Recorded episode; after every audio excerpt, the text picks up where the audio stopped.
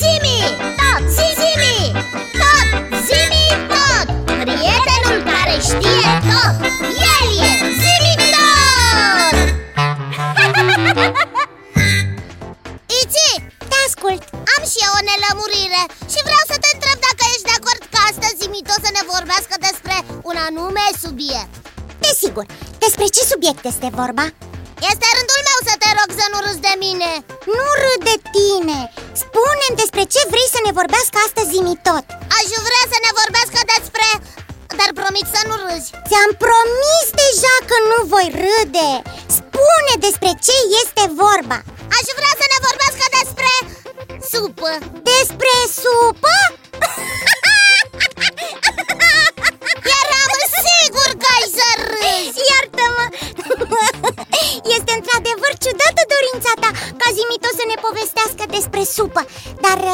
același timp trebuie să recunosc faptul că este un subiect pe cât de ciudat Pe atât de interesant și pentru mine.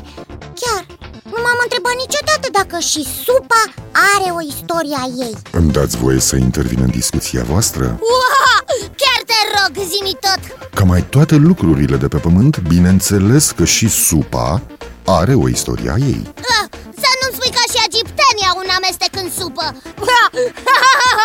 Am vrut să spun în istoria supei Dacă sunt implicați, va trebui să amintesc și despre ei. Ah. Numai o secundă să inițiez secvența de căutare a informațiilor. Da, rezultatele căutării au fost salvate. Când sunteți gata, pot începe expunerea datelor. Suntem gata! Te ascultăm! Istoria supei a început probabil odată cu istoria gătitului Combinarea diverselor ingrediente în oale mari, cu scopul de a crea mâncăruri ușor de gătit și servit, care să fie hrănitoare și ușor de digerat, era la urma urmelor de neevitat. Astfel a fost creată alegerea perfectă atât pentru culturile sedentare cât și pentru cele migratoare, atât pentru bogați cât și pentru săraci, atât pentru oameni sănătoși cât și pentru oameni bolnavi, supa fiind văzută ca un medicament și în zilele noastre.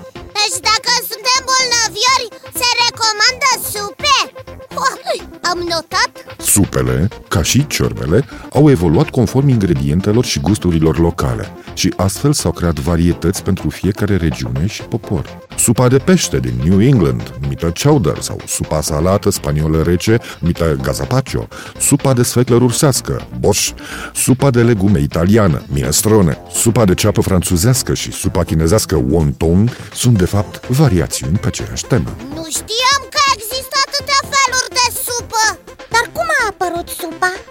Din cele mai vechi timpuri, strămoșii au folosit apa fierbinte pentru încălzirea alimentelor în recipiente naturale. Totuși, tehnica de gătire prin fierbere a început să fie folosită în mod uzual acum 5.000 de ani, când au fost inventate recipientele impermeabile și rezistente la căldură. Fierberea este o tehnică foarte convenabilă și ușor de folosit.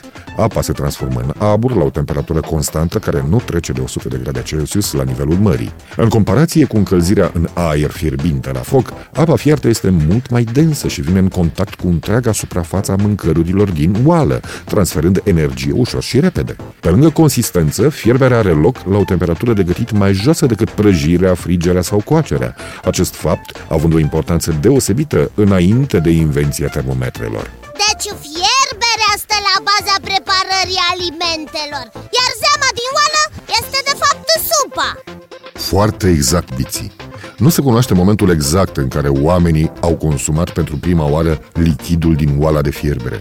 Cum oamenii din vechime nu iroseau absolut nimic, este foarte probabil ca lichidul să fi fost consumat împreună cu conținutul fiert din momentul în care a fost posibil tehnologic să se scoată din oală. Supele și terciurile au fost preparate din cele mai vechi timpuri, supa fiind consumată în zona mediteraneană încă din vremea neoliticului. Din neolitic!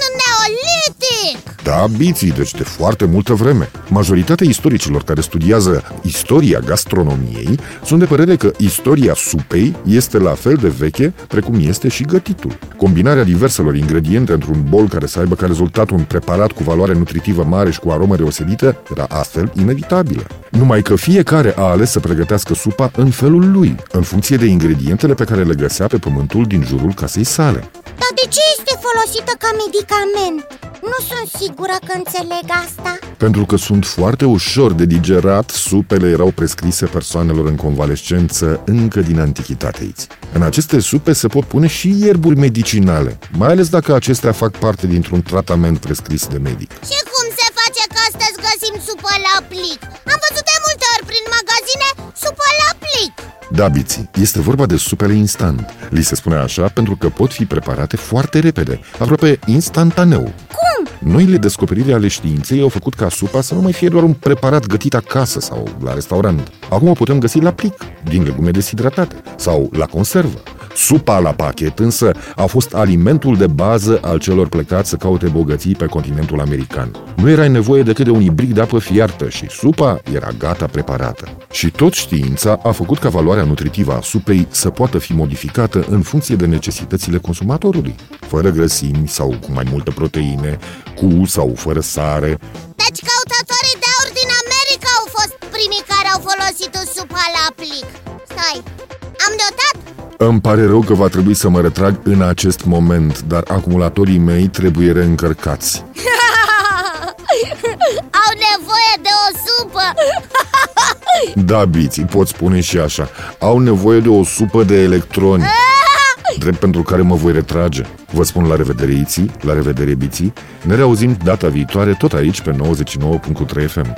La revedere și vouă, copii, și nu uitați că aștept în continuare întrebările voastre pe adresa zimitot, coada lui maimuță, itibiții.ro. Încă o dată, la revedere! La revedere, zimi tot La revedere, zimitot!